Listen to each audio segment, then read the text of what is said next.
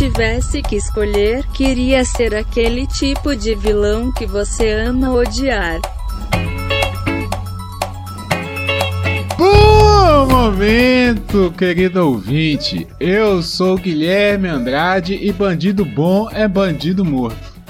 Aqui é Angélica Oejima e cada um de nós carrega dentro de si o céu e o inferno, hein, Guilherme?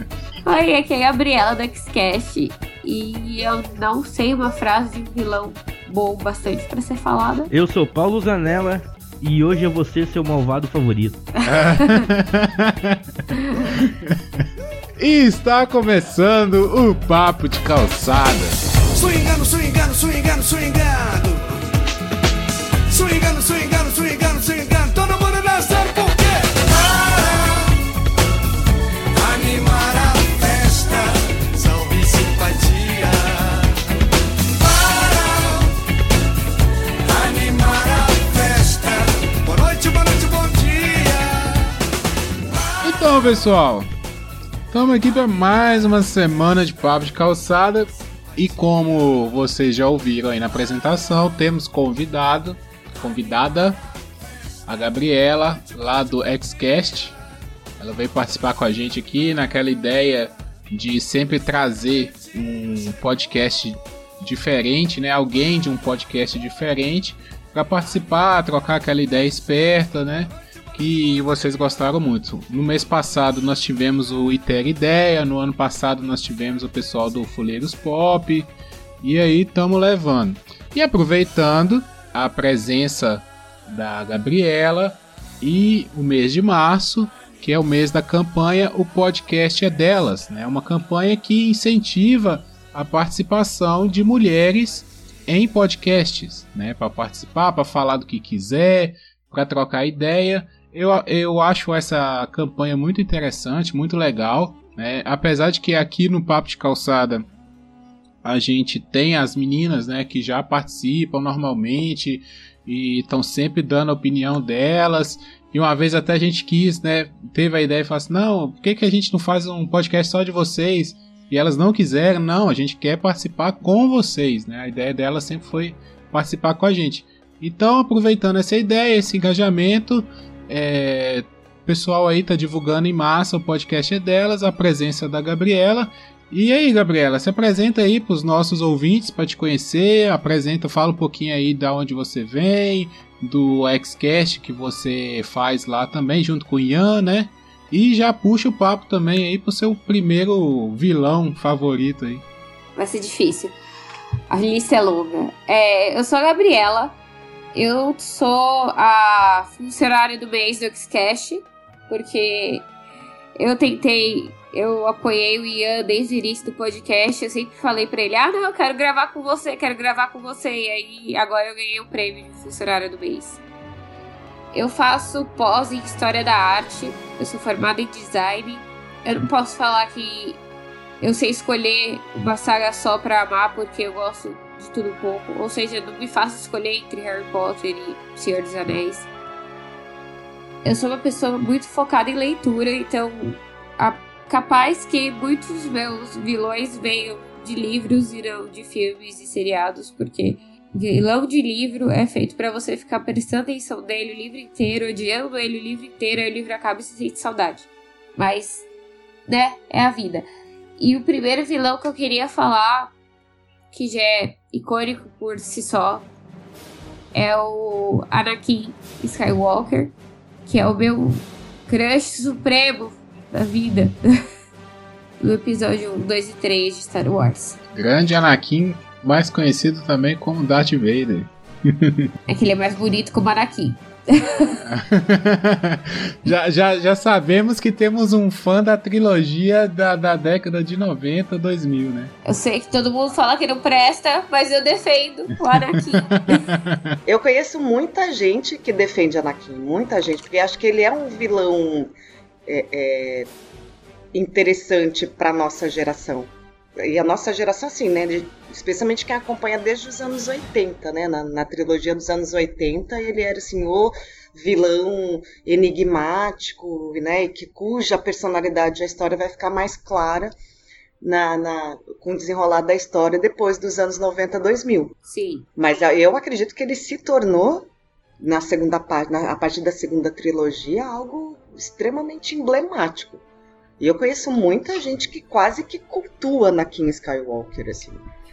Quase um culto mesmo. Conheço muita gente, viu? Eu fico pensando assim, eu não considero ele muito vilão, porque se a gente parar pra pensar e refletir um pouquinho, o cara meio que, né, ele foi levado pro lado, o lado ruim da força. Tinha alguém ali, tipo, arquitetando, falando todas as mentiras necessárias pra ele virar o que virou. Então eu não sei, eu não considero ele tão malvado assim. Ele pode se tornar malvado depois, mas nesse início da trilogia episódio 1, 2 e 3, eu não acho que ele seja tão vilão assim, como parece. É, eu gosto desse tipo de vilão que é bem trabalhado, né? É bem justificado, desculpa. É porque tem toda um background ali, uma história por trás, e você vê como que o cara se tornou um vilão, né? E eu acho isso interessante porque aproxima muito da nossa vida real, né? Porque, por exemplo, histórias em quadrinhos, né? Os super-heróis clássicos de história em quadrinhos, você tem um vilão e tem um super-herói, e não necessariamente está justificado ali por que o cara é o vilão.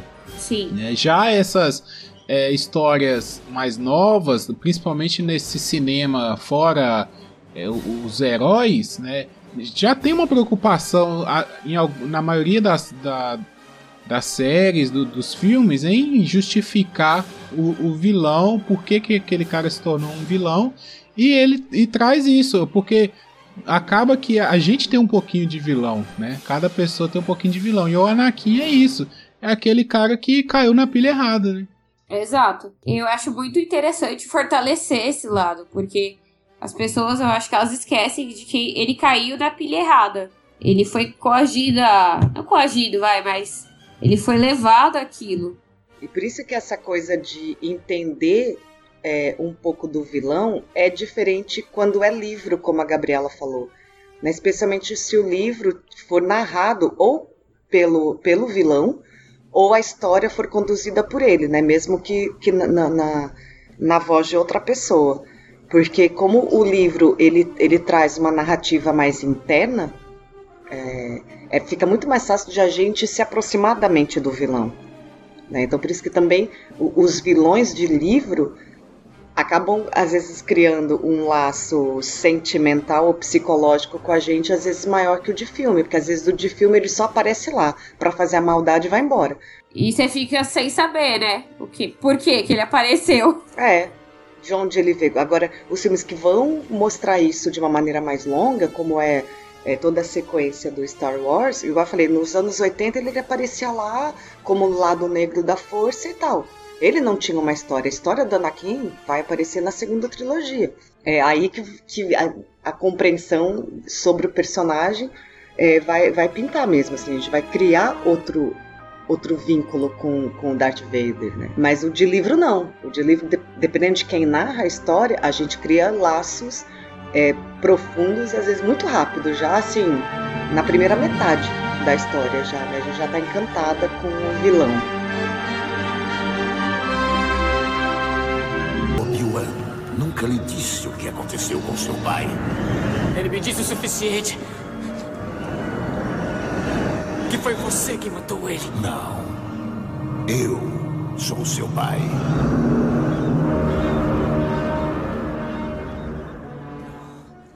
Eu sempre tive, tanto que eu li várias vezes o livro Uma Queda pelo Dorian Gray, do Oscar Wilde, né? Que é do livro O Retrato de Dorian Gray. Enfim, Dorian Gray é um cara... A história se passa no final do século XIX, na Inglaterra, e ele é um cara de uma beleza muito, muito absurda. Ele tem uma beleza que atrai, independente do teor sexual ou não, homens e mulheres, assim. Ele tem uma beleza muito absurda. E é claro, né? Ele tem a vaidade dele, é levado por isso, e quer fazer da beleza dele algo eterno. Ele quer que a beleza dele seja eterna, ou seja, ele não quer envelhecer. E então alguém vai lá e... A frase que eu citei agora na chamada é uma frase do personagem Dorian Gray. Ele fala aquela frase pro cara que pintou o quadro. Que cada um de nós carrega dentro de si o céu e o inferno. E então um pintor faz o quadro dele, que fica uma coisa também que todo mundo baba, assim, fica aquela coisa mais linda, o retrato pintado dele. E ele consegue fazer um pacto, eu não vou dizer como, que é muito spoiler, mas ele consegue fazer um pacto, né, com o lado mal, com o inferno que existe, e de forma que o quadro vai envelhecer no lugar dele. Ele não vai envelhecer, quem vai envelhecer é o quadro. Então ele cai na esbórnia, né? Ele cai na esbórnia, ele já não tinha... O fato de saber que não vai ficar velho, o fato de saber que, né, a beleza vai ser eterna, coloca pra fora todo o inferno que ele tem, né? De perder o senso moral, a ética, entrar na vida devassa, aproveitar que ele tinha uma beleza muito, muito grande, né? Muito absurda, para conseguir as coisas, né? Tudo, porque a beleza não ia acabar mesmo. Então, a forma com a narrativa com que o Oscar Wilde também vai conduzir isso te faz te dar razão ao Dorian Gray. Chegou uma parte dele, estava dando toda a razão pro personagem, entende? Assim, dando razão ao conhecer a história dele, por que ele tinha chegado naquele ponto, achava que é isso mesmo que ele tinha que fazer. Bom, é óbvio, a história não acaba muito bem, vale a pena ler por causa disso, mas o jeito que você acaba concordando, sabendo que tá tudo errado, mas você concorda com o... Pô, mas ele tem a justificativa dele. Não, tá errado, mas ele tem a justificativa dele de fazer isso, de achar isso, de pensar assim, sentir assim. Então, de livro foi um dos primeiros vilões que eu realmente me senti assim, pô, tô do lado desse cara. Eu apoio esse cara. Vai pra um personagem de livro. Vai pra um personagem de livro, porque depois os meus destaques são de filme também. Eu não cheguei a ler o livro, mas eu cheguei a ver a personificação dele naquela série que tem que chega a ter todos, chega a ter o Quasimodo, o Dorian Gray, a mocinha do Drácula, um seriado que tinha todo mundo. E aí eu só conheci ele por isso, e mostra muito essa parte de como ele é bonito e qualquer pessoa, independente da preferência dela, ela fica atraída por ele. Isso fica, acho, muito explícito no seriado. Então eu acho, assim, bate com o que você tá contando do livro. Eu lembro de ter visto vagamente alguma coisa assim mesmo, um seriado que tinham vários personagens. Então essa, a forma com que o Oscar Wilde cria o Dorian Gray, a gente entende que ele tá falando de um outro tipo de beleza. Entende? Assim, ele tá... É a beleza que leva para uma conotação sexual para quem gostar, se interessar por homem, né? Tanto mulheres quanto homens que se interessarem por homem.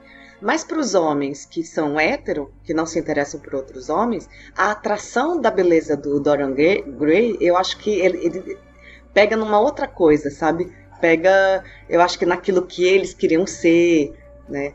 A simpatia, a eloquência dele e tal, um outro tipo de sedução. Por isso que eu recomendo ler O Retrato de Dorian Gray por causa disso, né? E aí, pra mim, foi impossível não me encantar. E realmente, assim, chegar uma hora você falar, não, mas tá certo. E quando a história termina, e termina mal pro lado dele, você dá razão pro final, porque no final das contas eu tava desejando aquele final, na realidade eu queria muito que aquilo acontecesse, e daí quando aconteceu assim, pô, não era bem assim que eu queria. Eu queria que ele tivesse uma segunda chance pra ele, né? Então eu acho que na realidade de todos esses vilões de livro, foi por ter sido o primeiro que eu dei razão, que eu tive essa identificação, é o que mais me marca mesmo. Quando pensa vilão de livro, vem Dorian Gray. Quando pensa assim, que vilão você correria o risco de ser? Ah, seria Dorian Gray, com certeza. Assim, entende? Não falo que eu tenho, não porque eu tenha uma beleza esplêndida, não é isso. Mas os traços que levam ele a conduzir a vida errada, que ele vai conduzir depois de eternizar a própria beleza, eu acho que é muito fácil de a gente entrar por ali, naquelas Ele não foi enganado, é diferente do Anakin, ele não foi enganado. Ele criou a própria ilusão, né? É, eu imagino, assim, pelo que vocês estão falando, que a Angélica tá falando também, é aquele tipo de cara que, igual você falou, né? Pode ser hétero, mas você quer aquela pessoa do seu lado, sabe? É a amizade, você quer a atenção daquela... Tem muita gente que é assim, né? A pessoa é encantadora, então... É, a pessoa tá ali conversando, todo mundo foca a atenção naquela pessoa, né? Porque parece que tudo que a pessoa fala é interessante, é engraçado, é legal.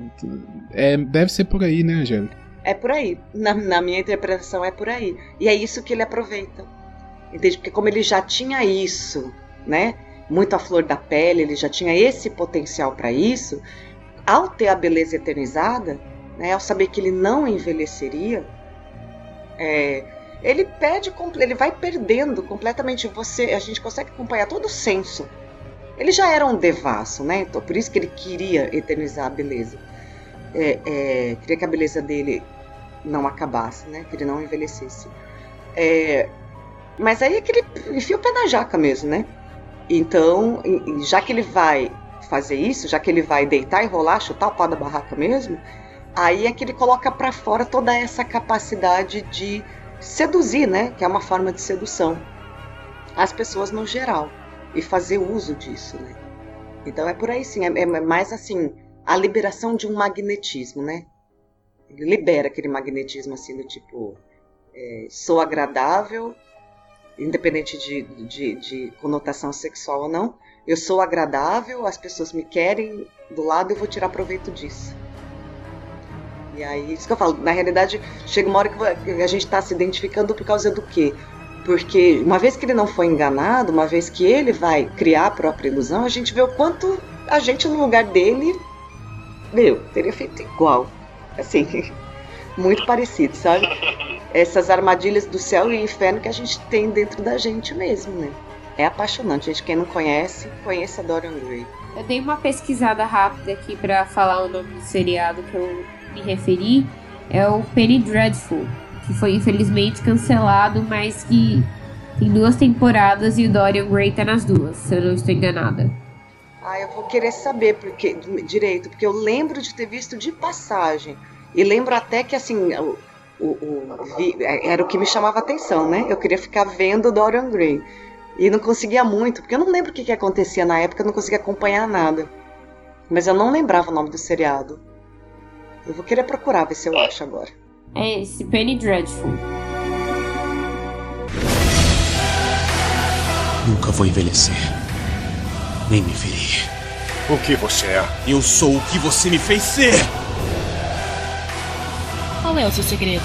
Se eu te contasse, eu teria que matar você. Que assustador. O que tem ali dentro? Me dê a chave! Eu vi a minha alma. E haverá um preço.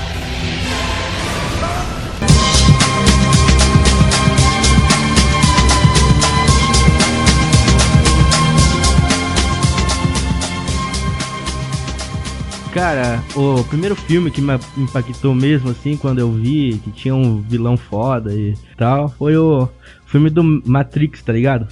Da Matrix. Uhum. Que o vilão era o Agente Smith, uhum, né? Ele representa muito o que tem na sociedade, né? Às vezes as pessoas têm a vontade de fazer alguma coisa, mudar algo, ser diferente, né? Mas chega aquele cara e fala assim, mano, sai dessa, cara. Isso aí não vai dar certo. Você tá sonhando demais. Fica nesse mundo aí, cara. Olha o mundo que é o teu mundo. Você tá aí, você às vezes não sabe o que vai comer amanhã, cara. E você tá sonhando. Isso tem muito na sociedade. Muitas pessoas que vivem o Agente Smith, mesmo sem perceber, né? E o Agente Smith, no filme... Ele era isso, era alguém que vinha atrás de quem estava saindo da eu tava aqui até repensando Matrix agora. E as pessoas que tinham o perigo de levar outras junto nesse sonho, nessa revolução e tal, ele botava no lugar, né? Tentava, pelo menos, né? E é um personagem que aparece bastante, porque ele é muitos, né? Muitos deles tem, né, no filme... Mas ele é a máquina, né? O sistema que, quando a pessoa quer sair, quer descobrir o mundo, quer ser diferente, né? Chega o sistema e fala pra ela, não, seu lugar é aqui. Você tem que fazer isso, você tem que estudar, trabalhar, achar um emprego, criar sua família e pronto, né? Nada mais do que isso. Caralho, eu sério mesmo que eu não tinha pensado isso, cara. Do Agente Smith, sério. Caralho, que massa. Eu tava aqui até repensando Matrix agora. Adorei esse ponto de vista do Paulo, porque eu nunca tinha, sei lá, sequer ensaiado um pensamento desse pra olhar dessa maneira pro vilão. De jeito nenhum.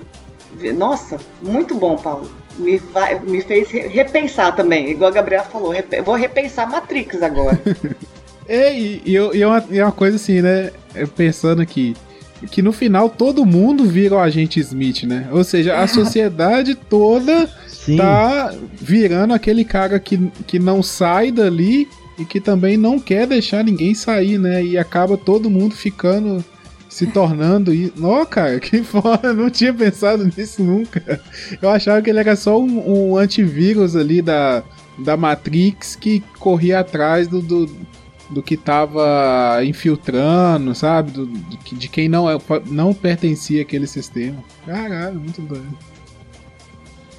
Ele é o famoso... como é que eu vou dizer? O hater, né, cara? Que você tá fazendo alguma coisa, chega o cara pra falar pra você que você tá errado, né? Mesmo... não importa o que você faça, o que você fez, né? A sociedade bota você no lugar, né?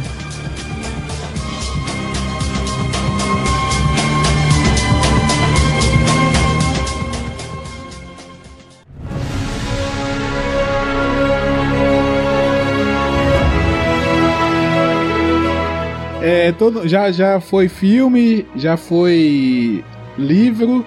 Eu vou puxar um aqui que é livro primeiro e depois virou série. Eu não sei se todo mundo aqui acompanha Game of Thrones, a Cersei Lannister, que, cara, assim, primeiro porque é uma puta atriz, né? Assim, com tudo que isso, essa palavra possa significar, né? Ela, assim, cara, ela é uma atriz perfeita, sabe? Parece que você não enxerga a atriz parece que a Cersei existe na vida real. E no livro, ela isso é uma coisa que eu acho muito... Me decepcionou muito nessas últimas temporadas de Game of Thrones, que foi sair da essência do personagem, não sair da história igual ela é no livro, que isso eu não me importo, mas alguns personagens perderam a essência do começo ou da história original. E a Cersei não. A Cersei é um personagem que se mantém na essência, né? Que ela tem um objetivo e ela vai chegar naquele objetivo e ela vai passar por cima de quem precisar para chegar naquele objetivo, sabe? Não importa para ela. E eu acho que o vilão tá muito nisso. Porque assim, a gente, lógico, todo mundo tem ambição, todo mundo tem sonhos, todo mundo quer ser o melhor que puder ser, né? Isso faz parte da vida. A gente não pode também ser uma pessoa apática que aceita tudo do jeito que a vida mandar, né? Então, correto. Só que a gente tem limites, né? Nós temos moral, nós temos ética, nós temos respeito com outras pessoas e que isso nos barra em alguns momentos que a gente fala assim, realmente eu não posso fazer isso porque eu vou estar passando por cima de alguém, eu vou estar prejudicando alguém. E ela não tem esses limites, sabe? A vida foi tirando dela tudo o que que ela valorizava, sabe? Então, assim, ela sempre quis agradar, ser grande aos olhos do pai, né? Ela é irmã gêmea do Jaime, que é um cavaleiro da guarda do rei, que é um cara, um dos melhores cavaleiros do reino, né? Um dos mais respeitados, assim, questão de combate. E ela é tão foda quanto ele, ela é tão inteligente ou mais do que ele. Só que o pai dela nunca enxerga isso, né? O pai, com aquela ideia medieval, né? Que a mulher ela é uma escrava sexual do homem, praticamente, ela tá ali para fazer filho.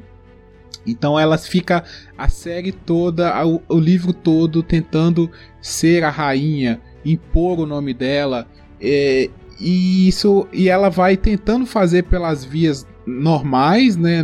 Assim, Mas ela vê que ela não é valorizada, então ela começa a passar por cima de todo mundo, né? Aquela coisa assim, já que vocês não dão o valor que eu mereço, eu vou passar por cima de todos vocês, né? Agora eu tô no trono e eu vou derrubar todo mundo. E aí isso consome ela e ela começa a ficar louca. E eu acho uma personagem gigantesca, assim... Adoro ela, tanto nos livros quanto na série. E é aquela personagem também, que eu acho que é outra característica boa de vilão, é aquele vilão que você odeia, sabe? Você tem... Não é que você entende o lado dele também, né? Porque igual você estava comentando do Anakin... Mas não, você não entende o lado dela. Você fala, não, você tá errado, sabe? Não, você é vilã. Não faz... Isso é muito errado. Mas você adora odiar ela, sabe? Você adora jogar pedra nela. E não vou dar spoiler aqui, porque a série vai pra última temporada agora, então merece muito ser vista. Mas ela é uma vilã que eu adoro odiar de verdade. Eu não sou muito chegada em Game of Thrones, então eu não cheguei a ler os livros, eu não... vi a série, mas eu sei quem é por conta do meu namorado que é fanático pelo Game of Thrones. Foi legal o Guilherme puxar uma vilã, porque enquanto você fala, porque eu também não conheço, igual a Gabriela, não conheço, nunca li um livro, nunca vi um episódio, nem nada, não sei nem pra que lado vai, só escuto as pessoas dizerem, mas foi legal você ter puxado uma vilã, que enquanto você fazia a narrativa aí, dava sua, né, fazia a sua análise. Eu lembrei muito da minha mãe quando eu tava falando uma coisa pra ela, assim, não lembrei da minha mãe. Lembrei de uma coisa que minha mãe disse. Quando eu tava contando uma coisa pra ela, assim, ela virou pra mim e falou assim, mas mulher boazinha não constrói nada, não. Eu tava falando de uma líder, né, de uma determinada líder comunitária. Que eu falei assim, dizem que ela era muito brava, que não custava nada, ela sentava a mão na cara de um, né? Ai, minha mãe, mas desde quando mulher boazinha nesse mundo consegue alguma coisa? Então na hora que vai ver as grandes lideranças femininas, sempre são de personalidades muito agressivas, né? Muito diferente de alguns líderes masculinos que às vezes vão super pacíficos, brandos e conseguem. Mas liderança feminina nenhuma. E é legal. De repente, o autor ou autora, não sei de quem é a autoria do Game of Thrones, ou o diretor, diretora, enfim, deixar isso também muito claro, né? Dentro desse ponto de vista aí, né? Porque, na realidade, nenhuma personagem boazinha, mesmo fictícia... Só o que? Conto de fadas. Que, aliás, gente, quando eu era criança, eu odiava as princesas de conto de fadas. Eu era super fã das bruxas, dos vilões, dos... Né? Meus pais me mandaram... Eu fui pro psicólogo aos 5 anos de idade por causa disso. Meus pais estavam preocupados comigo. Porque, né, as mulheres boazinhas de conto de fada não faziam nada e se davam bem no final. Sem ter feito nada. Uma dorme a história inteira. A outra deixa a madrasta, as outras duas, deixa a madrasta deitar e rolar. Aí, putz, né? Então só em conto de fadas, a mulher boazinha, meiguinha, branda, vai conseguir alguma coisa, mas nas histórias mais realísticas, nunca, né? A mulher tem que ir na agressividade mesmo, nunca na brandura. É que a mulher tem que fazer um esforço muito maior, né? Pra conseguir se impor desde do início, né? Desde o começo, pra ser levada a sério, né? Sim, até pra ter uma vilã, né? São poucas vilãs, assim... a gente pode... Se a gente for parar pra pensar em vilãs que tenham uma história, um contexto, os porquês de ser assim... São poucas que a gente tem, assim, na cultura pop. E ainda agora eles estão mudando, né? Por exemplo, essas vilãs dos contos de fadas, eu não gostei de jeito nenhum daquele filme da Malévola, por exemplo. De deixar... Que ela virou boazinha. Cara, não, ela é a Malévola, ela é má, né? Ela não pode ser boazinha, né? Dá uma justificativa, mas ela tem que ser má, ela não pode ser... Eu achei aquela redenção dela muito fajuta. Eu acho que... entra nesse ponto de ficar a gente forçar um consumo só de mulheres boazinhas, mulheres brandas, mulheres calmas, não agressivas e assim vai. E às vezes ou coloca uma mulher como uma vilã que ela nem é tudo isso, que é, por exemplo, a vilã da protagonista da Múmia, filme da trilogia da Múmia. Ela faz tudo o que faz para trazer o homem dela de volta do mundo dos mortos. E assim, ela é um saco de batata ali.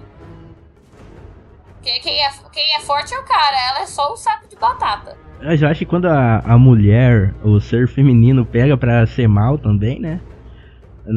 Nos filmes, até um pouco na vida real, é mal, mal pra caramba, né? É, então, mas eu acho que essa frase da minha mãe, assim, a mulher boazinha também não consegue muita coisa, né? Nesse sentido mais, no sentido mais coletivo, assim, né? Não tô falando do nosso dia a dia, pra ser uma chefe de departamento, pra ser uma líder no seu trabalho, isso seja necessário nessa proporção. É em outra proporção, né? Não nessa. Mas não vai ter outro jeito, né? Para ser mesmo entendida, compreendida e seguida, vai ser assim, né? Vai ter que usar de uma agressividade, de uma imposição muito diferente do homem. E aí não vamos entrar no mérito da questão, porque eu acho que o propósito desse episódio não é esse, mas essa coisa de, no final das contas, a gente não tem um grande destaque para as vilãs femininas, muito por causa disso, né? Primeiro que elas não têm história, então elas entram só com a maldade, né? Genuína, pura, simples ali e tal, só para fazer a maldade e se dar mal no final. Então não se conquista, ou então ela tem a redenção dela fajuta como a Malévola, ou ela é um saco de batata, quer dizer, então a gente não tem.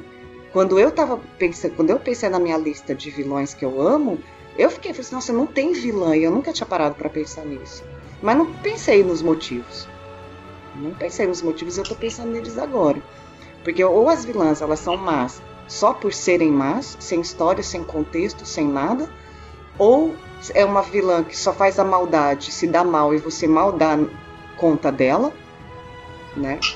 Ou ela se transforma em boazinha, né? Fica aquela menina, para a mulher sempre tá contextualizada nesse sentido e tal, né? Quando a gente pensa em vilão, a gente pensa no masculino. Eu, pelo menos, pensei só em vilão masculino. Não tem um destaque de vilã. Nenhuma pra destacar, não consegui lembrar. Mas, Angélica, você fez sua lista aí e você não lembrou da Nazaré Tedesco, de Senhora do Destino? Pois é, ia falar agora, homem. Tá pesquisando agora aqui, caramba. Melhor personagem de Renata Sorrah. Pra falar a verdade, não lembrei da Nazaré Tedesco. Realmente, acabei de lembrar via Guilherme Andrade. Mas aí também foi uma personagem que apareceu numa época que eu já não tava mais vendo televisão. Eu tô sem ver TV mesmo, de acompanhar a TV há mais de 10 anos. Então foi uma vilã que eu mais peguei as pessoas falando sobre ela do que pude acompanhar o desenrolar dela. Mas eu sei, do pouco que eu captei, que é o tipo da vilã que, igual você falou, é o tipo da vilã que a gente vai amar, odiar, né? Uhum. Ela não era vilã sozinha, cara. Você tem que lembrar que ela sempre precisou da ajuda da escada, né? A escada e a tesoura. A escada e a tesoura tem um porte de vilania aí. Cara, foi a primeira novela que assisti de verdade, assim. Via todo mundo, tipo, naquela época nós não tinha TV em casa, mano. Daí ia todo mundo na casa da tia ver o capítulo da novela, cara. Ela foi uma vilã das novelas. Eu acho que novela, um dia a gente vai poder gravar um episódio sobre novela também. Só vilões de novela. Pois é.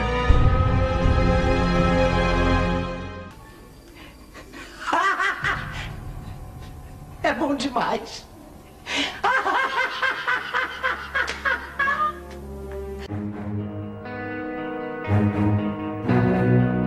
Uma confissão grave que eu vou fazer, mas eu sou absolutamente apaixonada pelo Magneto.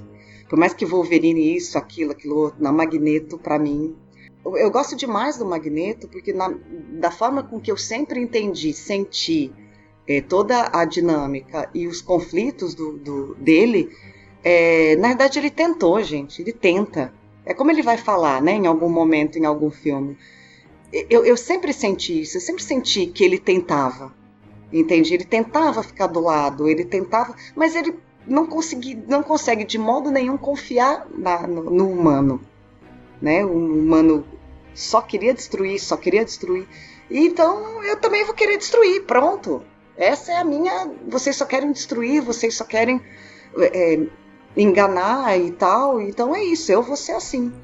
Né? Eu só vou querer destruir vocês e tudo o que vocês defendem e tudo que é defendido, que defende vocês também. E é isso, então eu assumo que eu odeio a humanidade, eu assumo que eu quero destruir a humanidade. Pronto, porque é o que vocês querem fazer também. Então pra mim foi impossível não me identificar com isso, na verdade. Tem que lembrar que eu sou bióloga, eu sou zoóloga, aquela que acompanha os bichos dentro do mato, que passa horas seguindo os bichos, observando, vendo o que eles fazem. Chegou uma hora da minha vida que eu passei a ver as coisas assim também. Não, a humanidade é o grande mal desse planeta, tem que ser extinto. E daí foi quando eu conheci Magneto, inclusive, mais ou menos nessa mesma fase. Eu falei, é isso. E quando ele vai pro cinema, que era o Magneto do desenho animado ainda, eu tenho uma queda, uma paixão absurda por Magneto, porque eu entendo completamente as coisas que movem ele. Entende? Assim, essa coisa da humanidade, assim, não... Em algum momento, acho que é no Apocalipse, né, que ele vira, acho que pro Xavier mesmo e fala, o Dr. Xavier mesmo e fala assim, eu tentei, mas não dá pra eu ficar desse lado. É que esse Magneto dessa linha do X-Men, esse ator mais velho, não foi um Magneto que me conquistou tanto quanto o Magneto do Fassbender do X-Men Primeira Classe, porque o Magneto do Fassbender ele perde tudo, absolutamente tudo, aí ele vai, tipo, vira o Magneto. Mas antes ele perde tudo, todas as chances, ele tentou de todas as formas, e o cara vai lá e só quebra a cara, o filme inteiro. Aí você vira e fala, tá explicado, porque ele não quer, porque ele é um vilão, tá explicado, faz sentido. Eu ia citar esse filme também, do Primeira Classe, porque vem uma coisa tipo o Star Wars com a história do Anakin, né? E você já pega ali naquela primeira trilogia, que eu gosto muito, inclusive do 3. Eu vi o 3 no cinema e muita gente também, os nerds aí, joga pedra no 3. Mas para um adolescente de 15 anos que assistiu aquele filme no cinema, aquele filme é demais. Então, eu gosto muito do Magneto, de todos os desenhos também. Eu nunca fui de quadrinho, mas assisti todos os desenhos. Eu gostava muito dele. Mas você pegava aquele Magneto forte, né? Convicto. Que nada... E ele é um... Eu acho muito interessante o jogo de xadrez dele com o Xavier, né? Porque também não é aquela coisa assim, o vilão contra o herói de tipo assim... Existe um respeito, sabe? Eles são adversários, eles não são inimigos. Eles são adversários, porque os dois lutam pela mesma causa, né? Então, essa construção é muito interessante. E quando vem no Primeira Classe, igual você está falando, Gabriela, conta toda, né? Por que ele virou o Magneto, né? Bem lá como no Star Wars, no episódio 1, porque, na segunda trilogia. Por que o Anakin virou o Darth Vader? Então... eu acho muito legal esse personagem também. Ele é muito forte e é um tipo de vilão construído diferente, né? Você tem que... a história do Magneto e do Xavier, eles tem muito a ver com uma antítese muito bacana, que... Bacana não, né? Mas aconteceu que foi entre Martin Luther King e o Malcolm X, né? Martin Luther King, como o Xavier, ele... pregava mais a paz, queria conquistar os direitos na conversa, na diplomacia. E o Malcolm X, né, querendo a revolução, né, pegar em armas e tal. E os dois, tanto o Martin quanto o Malcolm X, eram rivais com o Xavier e o Magneto, mas estavam lutando do mesmo lado, né. E se pensar, o Magneto nunca foi o vilão de verdade, né, contra os X-Men e tal. Ele fazia parte dos mutantes. Ele queria a mesma coisa. O vilão era o homem, né? Aquele que não aceitava ter as pessoas com poderes diferentes, né? A intolerância, acho que...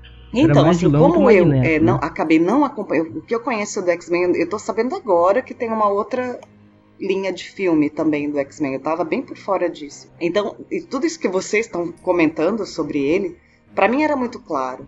Né? Pra mim, em algum momento, eu soube que o Magneto perdeu tudo, porque ele perdeu... Que foi quando ele perdeu a confiança na humanidade. E foi assim, como o Paulo falou, que eu sempre entendi. Ele tinha um papel antagônico ao Dr. Xavier ali, né? Ao Xavier ali, mas eles, o respeito de um pelo outro é uma coisa absurda, uma coisa impressionante, porque ele é um adversário da humanidade, mas ele não é um inimigo. E eu sempre vi as coisas da maneira com que o Paulo colocou, foi assim que eu sempre entendi. O errado ali, o vilão mesmo no X-Men é a humanidade, é o homem. O homem é sempre o vilão, se a gente parar pra pensar. Tem que acabar com a humanidade.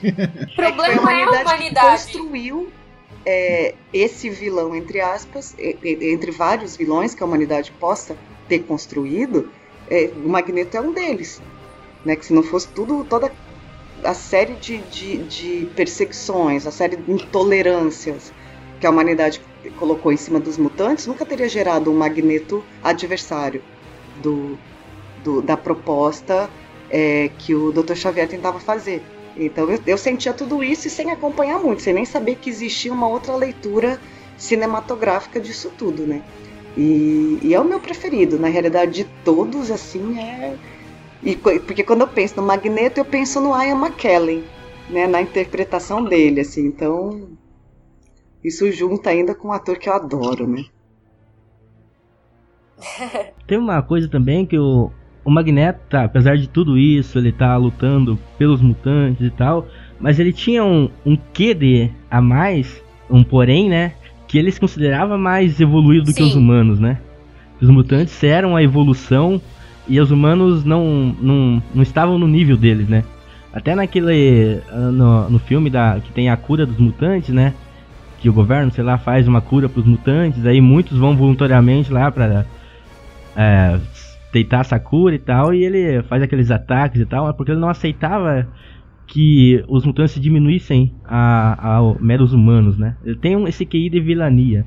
Ele tem esse ponto, exatamente, de falar os humanos são coisas inferiores, nós somos superiores, por isso devemos ser tratados como superiores e não como inferiores. Não devemos ser a escolha. E isso aí conversa muito com o que o Paulo falou lá do Agente Smith, né?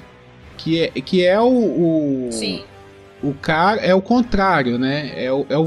Os dois são vilões, podemos dizer assim, mas o Smith é o contrário. Ele é o cara que é inferior, mas se coloca como superior e não deixa os outros se sentirem superiores, entendeu? Tipo assim, ele sabe que ele é inferior, mas a posição dele de estar no comando, de ter a representatividade, de ser quem está ali no poder, ele, percebendo isso, ele rebaixa os outros, ele abaixa a autoestima dos outros, ele coloca os outros como menores e quer transformar, né, eles numa coisa que ele é, né, assim... Que pode parecer assim, não, eu vou te deixar melhor, mas na verdade não, tô te enganando, né? Eu quero que você seja pior do que eu, igual a mim ou pior do que eu. Então, é muito interessante isso mesmo. Vocês construíram essas armas para nos destruir. Por quê?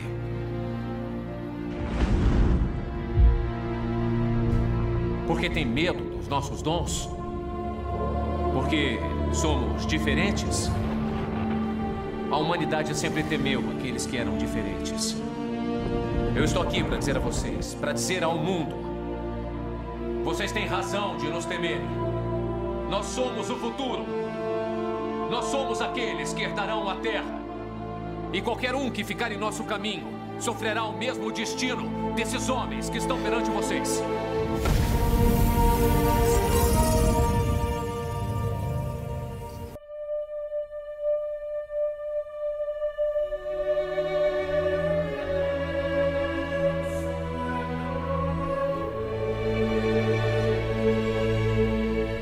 É o poder que corrompe ou a corrupção que leva ao poder, né? Esse vilão que eu destaco, que é um vilão que eu também tenho um encanto muito grande à personalidade dele, eu acho que aconteceu muito isso com ele, né? Ele se viu no poder de decidir quem vai viver e quem vai morrer, né? Que é o Hannibal Lecter, que é o canibal, acho que mais famoso da história, assim, do cinema e tal, da história desse mundo cinematográfico. Acho que tanto pelos filmes, com o Anthony Hopkins, como depois pela série, né, também. Ele simplesmente, ele não tem... Ele, eu acho que ele é... Eu interpreto ele como um ser amoral, assim. Ele não é nem imoral, nem, sabe, nem se deixa levar muito também pelas questões morais, não. Quando ele gosta, ele respeita. Quando a pessoa lhe oferece algum tipo de ameaça, né? Uma pessoa que está, por exemplo, no caminho de descobrir seus crimes, ele mata também, mata e come. Ou quando a pessoa pisa na bola, né? Num dos filmes, eu acho que é no terceiro filme, ele simplesmente mata alguém da orquestra porque estava desafinando, tocava mal, assim, algum instrumentista da orquestra porque estava desafinando, estava destoando da orquestra. Aí aquilo deu raiva nele, né? Que ele é um super conhecedor e acompanha a música erudita, não sei o que lá, as orquestras, não sei das quantas, as filarmônicas e tal. Ele se irritou na apresentação, colocou na lista lá, simplesmente, das pessoas que ele ia matar e comer. Tipo, né? Então, o que eu acabo gostando muito no Hannibal Lecter é mesmo o quanto ele é refinado. Ele é refinado nas estratégias, ele é refinado no trato e ele é absolutamente impassional, assim, impassível. Ele não fica nem alegre nem triste, ele não demonstra remorso, ele não demonstra tristeza, ele não demonstra alegria. E isso, no desenrolar da história, isso me chama demais a atenção. É impossível não falar assim, nossa, que personagem é esse? E a forma com que ele escolhe a parte que ele vai comer da pessoa que ele mata se relaciona completamente ao que levou ele a matar. Então, acompanhar esse traço psicológico dele, nos filmes foi muito legal, porque os filmes se baseiam muito na relação dele com a agente do FBI, né, inicialmente dele com a agente, né? E depois, na série, muda o agente do FBI, né? Muda a relação, porque a história é anterior à dos filmes, né? É a história dele antes dele ser preso. Então, você vai acompanhando essas características emocionais, psicológicas do personagem, das escolhas, né? E das estratégias. E eu me encantei demais pelo Hannibal Lecter por causa disso. Por poder acompanhar todo o desenvolvimento dessa característica psicótica mesmo, psicopata. E eu não escondo, eu nunca escondi. Eu nunca escondi que ele me chama demais a atenção. É um bruta de um vilão encantador. A gente não consegue concordar. Eu confesso, tá? Fiquem tranquilos, eu não... Em momento nenhum eu concordo, mas... Nos filmes, eu consigo entender completamente. Consigo compreender, sem aceitar nada, mas eu compreendo, sem aceitar a escolha. Na série, a minha relação com o personagem da série já oscila mais, assim. Eu já começo a sentir muita raiva. Já começo a gostar de odiar. Já entro um pouco nisso. Mas o requinte dele ainda me encanta bastante. Eu bato palmas para quem construiu, ou quem constrói, né? São momentos diferentes, esse personagem. E eu cheguei a ficar com tanta raiva dele, mas com tanta raiva dele na série, que eu fiquei muitos meses sem assistir. Parei no meio da segunda temporada com raiva, por causa da forma que ele vai construir a relação dele com esse outro agente do FBI, né? Uhum. Que é um outro personagem bem interessante também. Mas eu comecei a ficar com raiva, assim, porque ele já começa a jogar muito pesado, muito baixo.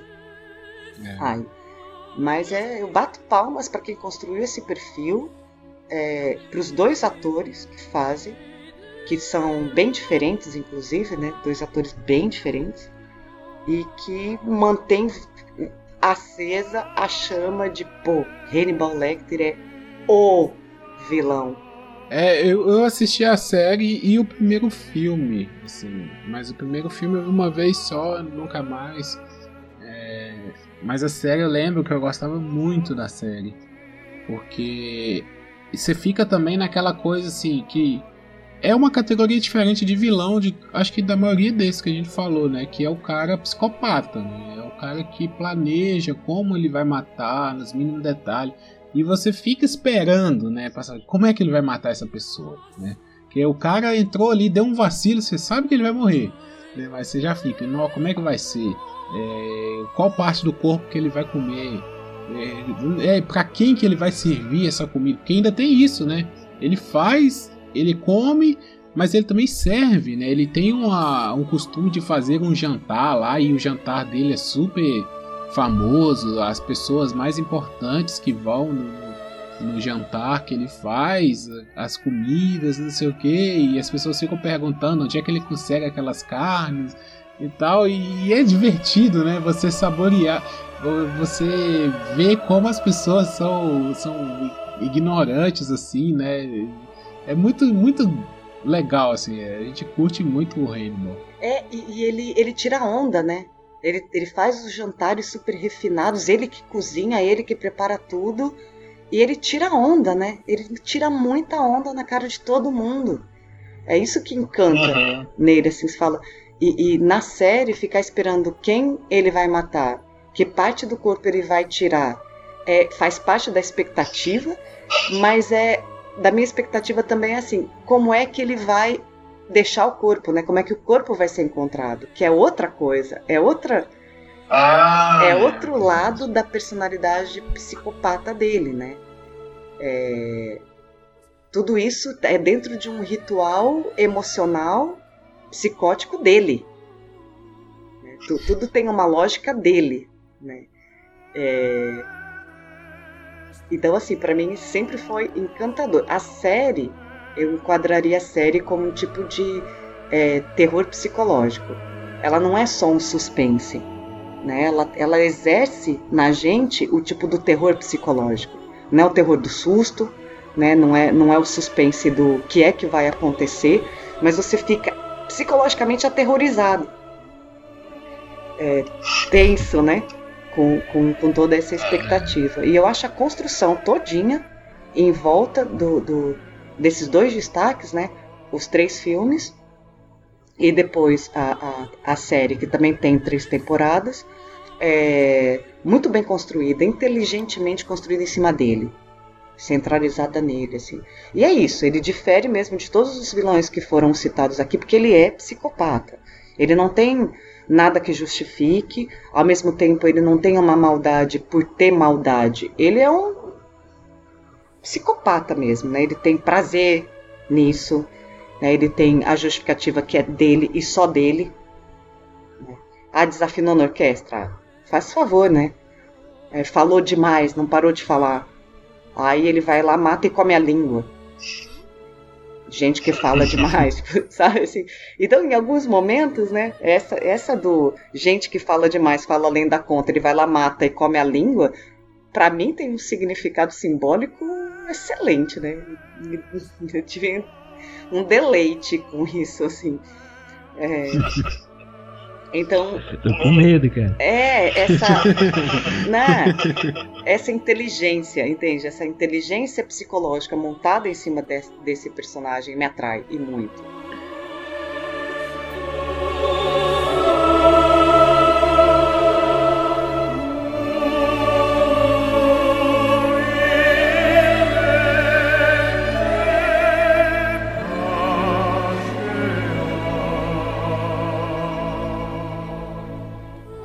Então eu gostaria de agradecer a todos vocês que participaram, Angélica e Paulo, que são da casa, e agradecimento especial a Gabriela, que aceitou o nosso convite de vir participar aqui com a gente, de bater esse papo super agradável. Espero que os ouvintes, assim como nós que gostamos de participar aqui, tenham gostado também do podcast. Agradecer a quem nos ouviu até o momento. E, Gabriela, dá onde é que a gente te encontra aí, os episódios do XCast, como é que é? Faz seu jabazinho aí pra gente conhecer mais. Primeiramente, obrigada por vocês terem me chamado. Eu sempre quis fazer parceria, a minha primeira parceria foi com vocês, de gravar com outras pessoas. Vocês podem me encontrar no site do XCast, pelo e-mail contato@xcast.com.br, pelo Twitter do XCast, pelo meu Twitter pessoal, que é Butvela, Butveela. Eu também escrevo matérias para a página no Instagram Band Nerd, que é Band BADI Nerd. Não sei, eu tô meio por aí. Quando eu tô no XCast, eu tô no Band Nerd, então eu tô sempre vagando aí entre as duas coisas enquanto eu tento fazer meu TCC. Mas é isso, é onde vocês podem me encontrar. Vocês são muito bem-vindos a vir conhecer a página Band Nerd, que ela é só no Instagram por agora, mas tá crescendo. A gente ativa lá, a gente conversa, troca ideia, é um portal de notícias sobre o universo nerd, então fãs da Marvel é uma loucura. E assim, eu escrevo mais crítica de jogo e de coisas de terror, então o que tem de terror ali tem um dedo meu. Mas venham, e obrigado de novo por terem me convidado. Gabriela, muito, muito obrigada, e quando quiser voltar, o caminho você conhece. Pode deixar. Pois é, já sabemos que quando a gente precisar de uma pauta sobre games ou sobre terror, né, a gente já tem um convidado aí, alguém para um contato fácil. Obrigada, gente. E o nosso contato, você que já nos ouve, que já conhece, é o @papocalçada no Twitter e no Facebook. É Papo de Calçada podcast.blogspot.com, lá onde a gente lança todos os nossos podcasts, alguns textos que estão escassos, mas é porque o pessoal está sem tempo.